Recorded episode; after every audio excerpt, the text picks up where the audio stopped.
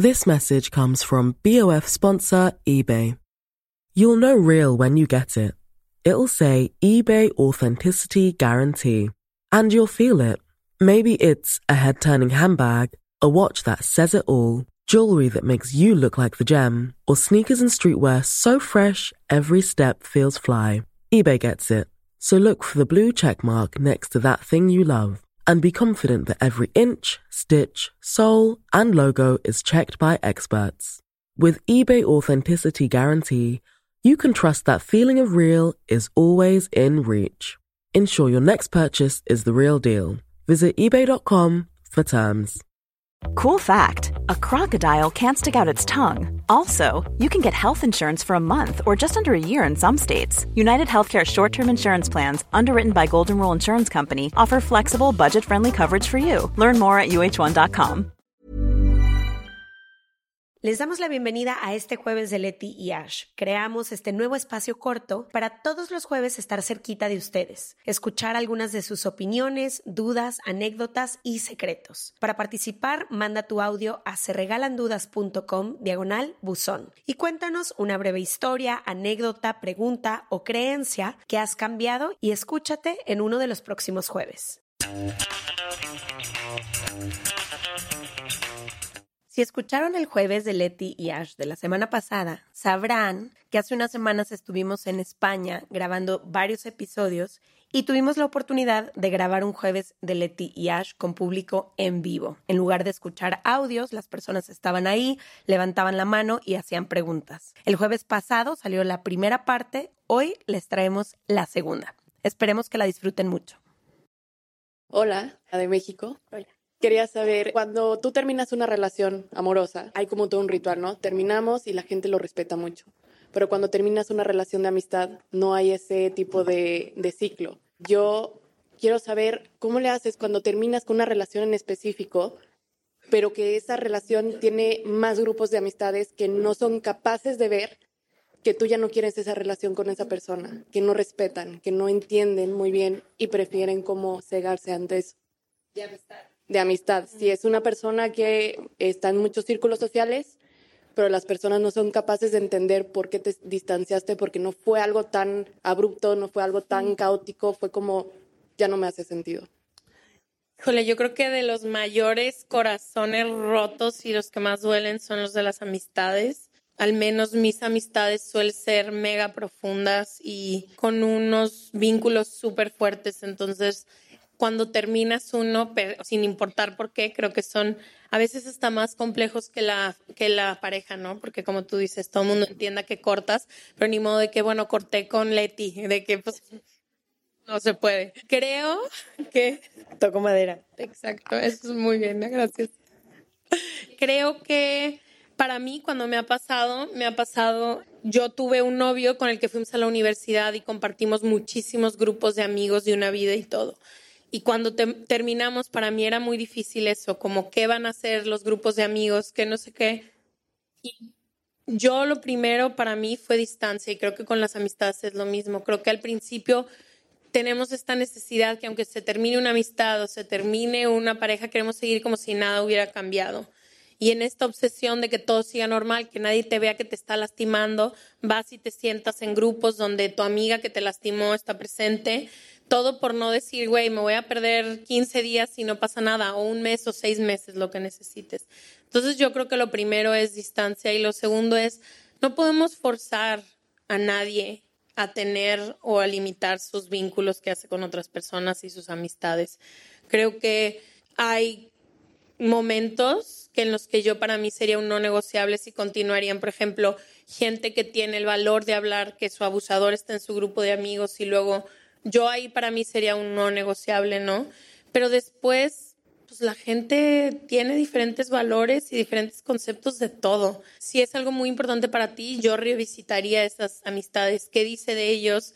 Que aunque tú expliques tu dolor o lo que pasó, pues porque muchas veces hay gente que te dice, güey, qué mal que se lastimaron tú y ella, pero yo tengo una amistad y creo que debe de estar en ti también el decir, cada quien es responsable como quiera llevarse.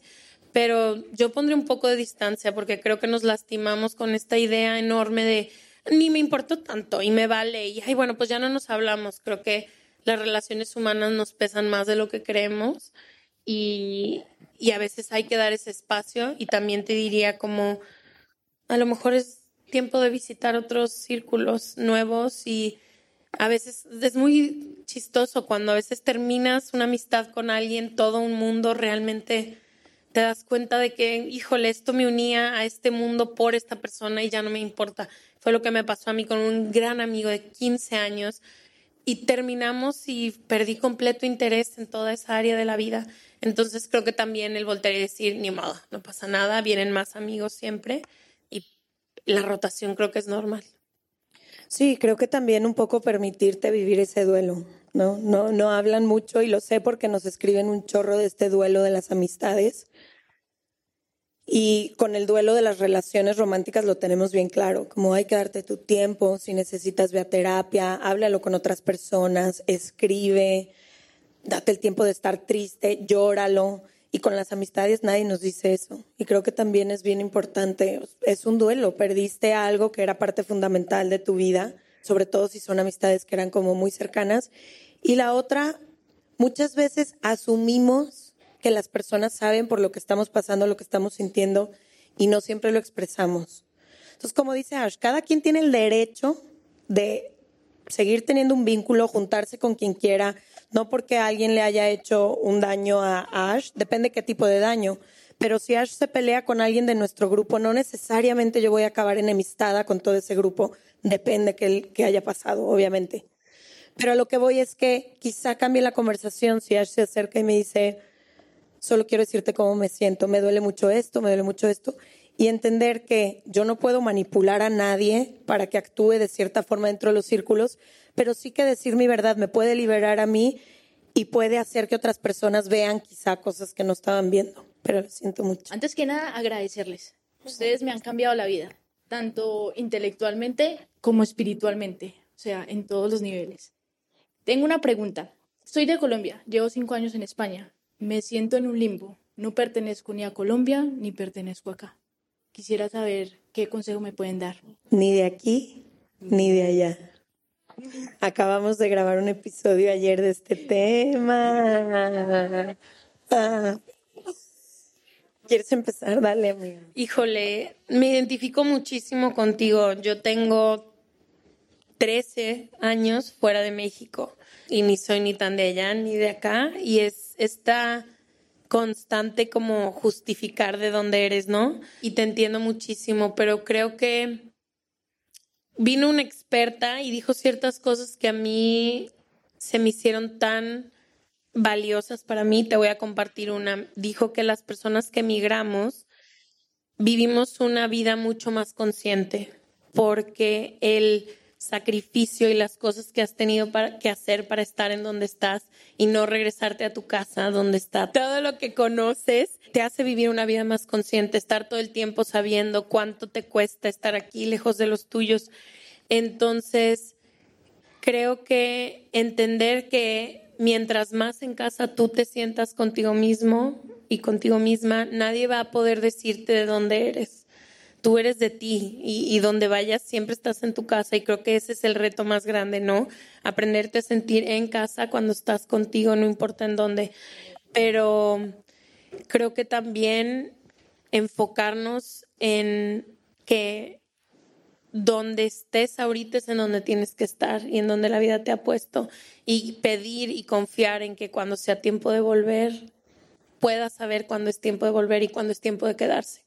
Creo que también algo que dijo la especialista que se me hizo muy, muy hermoso es que tenemos que mirar estas oportunidades como un cambio de vida completo y como una oportunidad de poder ser quien tú quieres sin tanta observación del contexto en el que crecemos, ¿no? O sea, en México, quieras o no, tus tías opinan, tus primas, todo el mundo está aquí, más en Latinoamérica que vivimos con la gente encima, tomarlo como una oportunidad. Entonces, mi consejo es que confíes en que estás aquí por la razón por la que tienes que estar y que si no fuera el lugar o el momento, confía en que tu cuerpo y tu alma te van a decir que es hora de irte.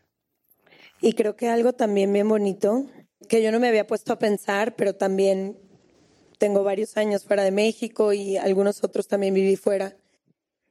y se me hizo muy interesante como ella decía, siempre que estamos fuera de nuestro país de origen, vivimos o en una comparación y crítica constante o en una resta. Es decir, siempre, ay, pero aquí no preparan el, las tortillas como en México. Ay, pero aquí no hay salsa picante en ningún lugar. Ay, pero aquí no encuentro al señor de los elotes en la esquina. Ay, pero ¿dónde está la frutita picada? Ay, pero los españoles hablan muy golpeado. Ay, pero... Y todo el día estás en esa resta, ¿no? Trayendo y comparando tu lugar de origen. Muchas veces también viendo qué está haciendo toda la gente en el país en el que tú no estás y comparando en redes sociales, ay, ya me perdí tal boda, y ay, ya no estuve en el cumpleaños, y, y siento que esa energía no nos permite verdaderamente vivir la experiencia del lugar en el que sí estamos. Entonces creo que algo que ayuda muchísimo es entender la migración también como la posibilidad de sumar. Sí, aquí no hacen las cosas como en mi país de origen porque no es mi país de origen, pero ¿qué hacen bien aquí? ¿Qué puedo aprender aquí?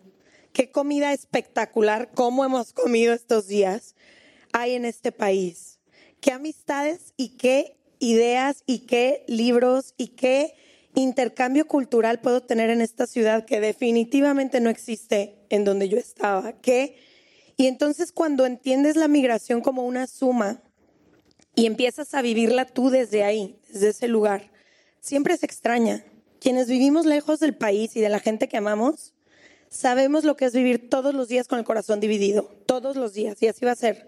Yo ya hice las paces con que así va a ser. Em, pero creo que vivir un poquito desde esa mentalidad de qué puedo aprender aquí, qué puedo aportar a este espacio, cómo puedo hacer de esta ciudad que también se sienta mía, qué, qué, qué lugares me puedo invitar a crecer este lugar, se vive muy diferente desde ahí. Entonces creo que una invitación que yo le puedo hacer a toda la gente que en este momento está lejos de su país de origen es tratar de voltear un poquito la mirada, porque siempre, siempre existe también esa posibilidad. Una amiga quería venir, era muy importante para ella y no pudo, así que le dije que mandara su pregunta y que yo la hacía. Ah. ¿Vale? La voy a leer, ¿vale? Por favor. Al escuchar el podcast de 10 mujeres se siente mucha rabia e impotencia. Me gustaría saber cómo lidiar con esto porque me cuesta mucho, me da mucha rabia la indolencia de la gente y los comportamientos machistas que seguimos encontrando. Entonces, ¿cómo crear conciencia en esas personas? No desde la rabia, sino desde eh, un, un, ambiente, dice que sano y equilibrado.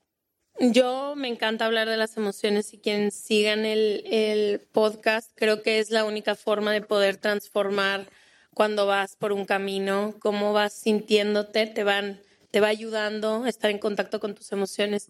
Y ¿Quién aquí, perdón que te interrumpa, quién aquí es fan de los domingos de emociones con Ash? Ya, perdón, solo quería presumirte, continúa. Soy muy fan de las emociones. Cuando las puedes observar por cuál es su mensaje, la rabia y el enojo vienen a ayudarte a tener más energía para poder poner un límite, ¿no? Entonces, yéndonos como a la base de si cuando escuchas un proyecto, si cuando escuchas una cifra o demás, sientes rabia, enojo, sirve para establecer un límite. Y creo que utilizar esa energía para saber, ok, desde mi lugar donde estoy, porque claramente, o sea, hicimos el proyecto de 10 mujeres, fue el primer proyecto que dirigimos, la primer ficción que hizo nuestra productora, nunca habíamos hecho ficción, y te vas enterando y vas oyendo, oímos cada una de las familias siendo entrevistadas por Daniela y contando de sus hijas. Y yo decía, ¿cómo voy a poder salir de este proyecto y sonreír y decir, vale la pena estar, vale la pena. Y cuando ese enojo a mí me llegó, hubo una frase que me encantó que dice la canción original, que es mi alma libre siempre está.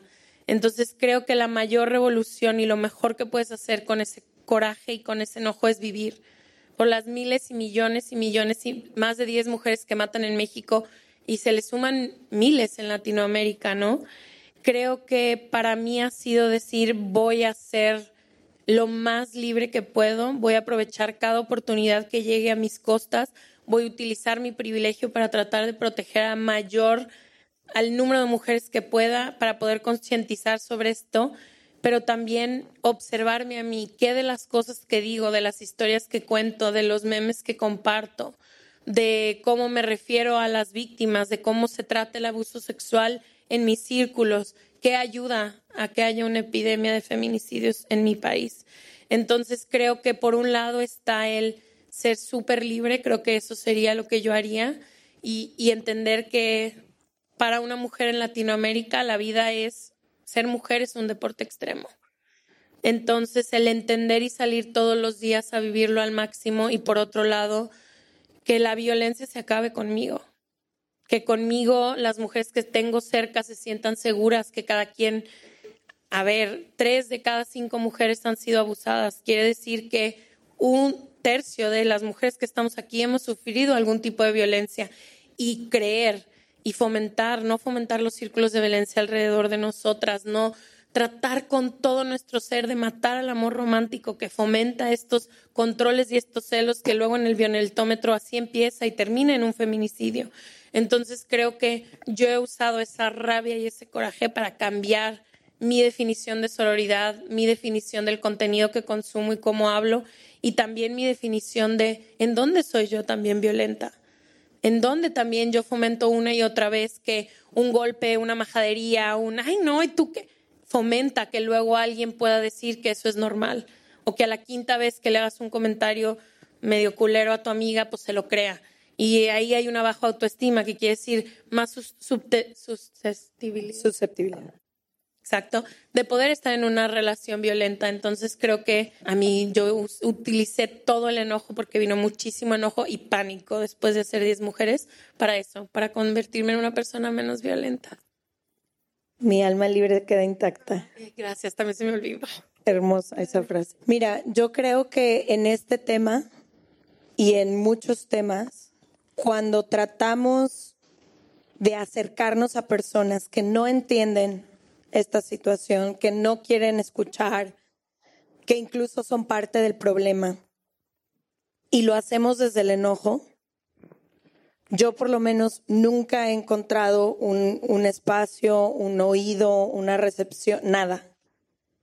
Yo creo mucho y soy, soy mucho y me he dado cuenta, sobre todo en Se Regalan Dudas, de la importancia de educar o compartir el mensaje y es lo que tratamos hacer, de hacer un poco en 10 mujeres desde otro lugar y nos dimos cuenta la cantidad de personas que recibieron este proyecto.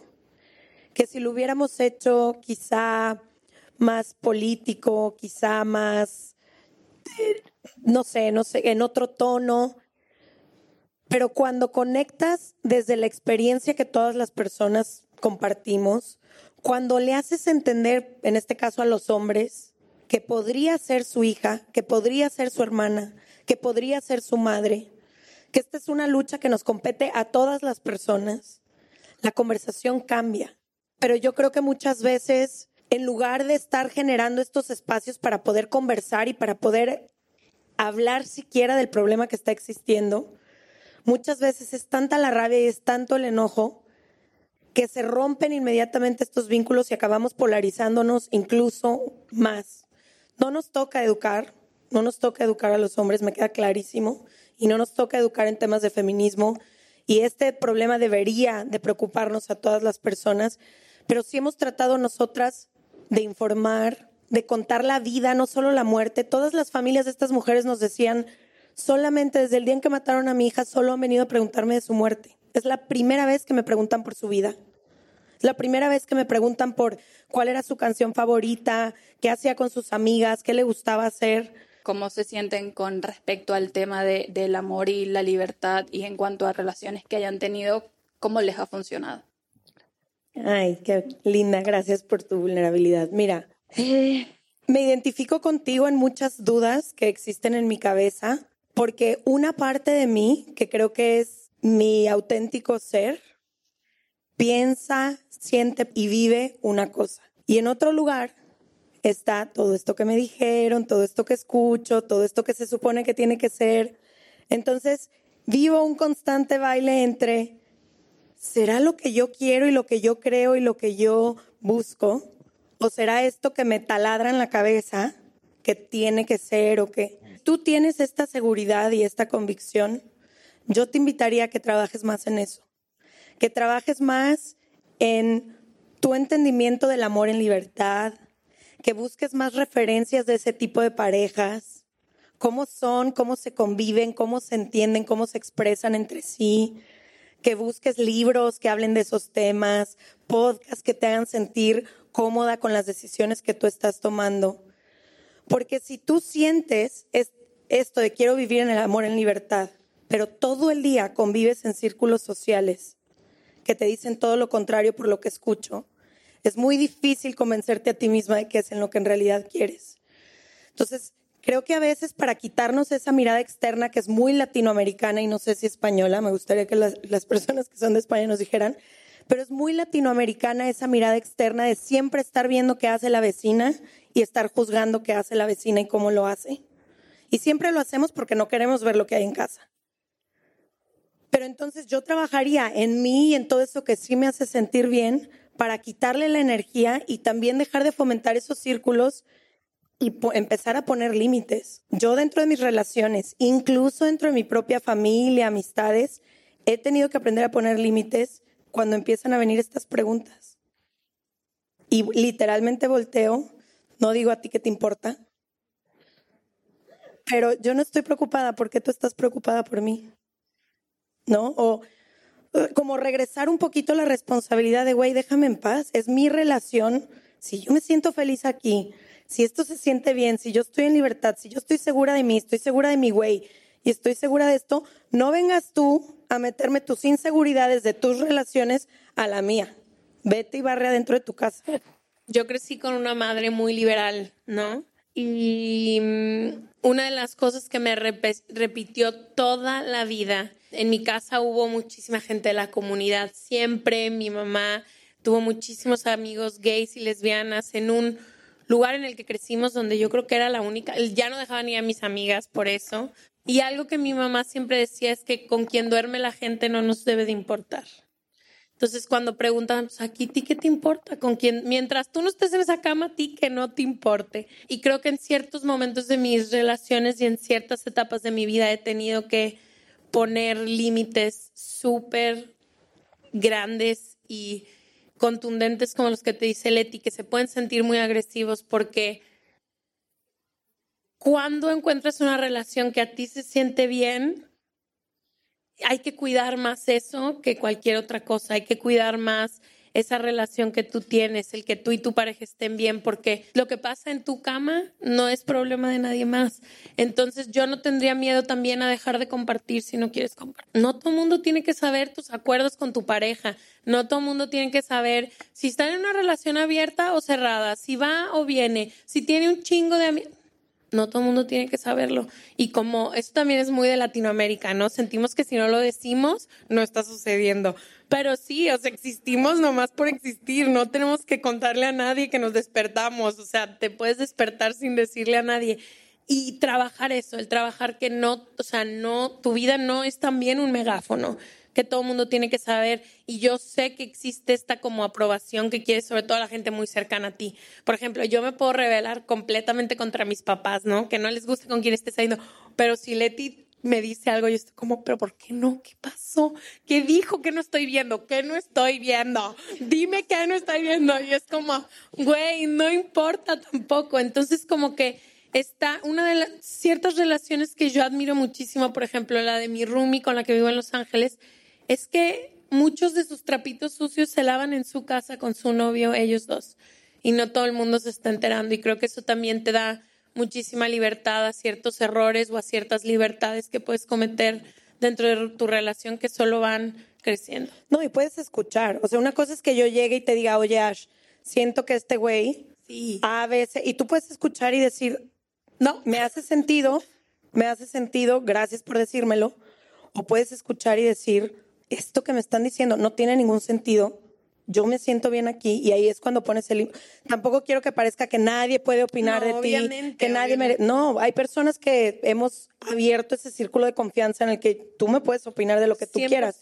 Que tome o no tome tu opinión, ese es otro boleto. Y también toma las cosas de quien vienen. O sea, yo hay gente a la que voy que tiene relaciones increíbles y quiero que me dé un consejo cuando quiero tal cosa con tal persona. Pero luego hay amigas que, pues amiga, te quiero muchísimo, pero así como que mi referente en relaciones de pareja no eres, entonces voy a preguntarte a ti sobre otras áreas de mi vida. Entonces toma también de quién viene. O sea, si eso te lo estoy diciendo tu terapeuta de pareja, pues sí me detendría y diría, ok, a ver, ¿qué no estoy viendo? Pero si te lo dice tu amiga que pues no, a lo mejor no ha tenido relaciones que se vean como las que tú quieres. Porque ella puede tener sus relaciones súper hermosas y divinas, pero no se ven como lo que tú quieres, o no. o no. Pero también tómalo de quien viene. Creo que eso también es importante. Oigan, del fondo del corazón, gracias. Gracias por darse el tiempo, gracias por escucharnos, gracias.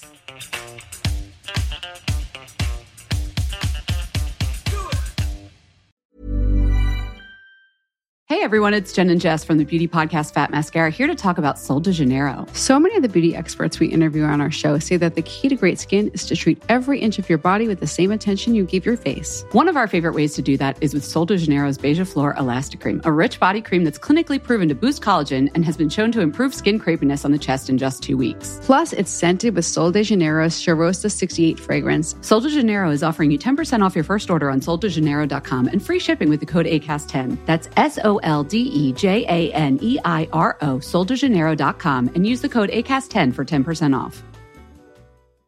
This message comes from BOF sponsor eBay. You'll know real when you get it. It'll say eBay Authenticity Guarantee. And you'll feel it. Maybe it's a head turning handbag, a watch that says it all, jewelry that makes you look like the gem, or sneakers and streetwear so fresh every step feels fly. eBay gets it. So look for the blue check mark next to that thing you love and be confident that every inch, stitch, sole, and logo is checked by experts. With eBay Authenticity Guarantee, you can trust that feeling of real is always in reach. Ensure your next purchase is the real deal. Visit eBay.com for terms.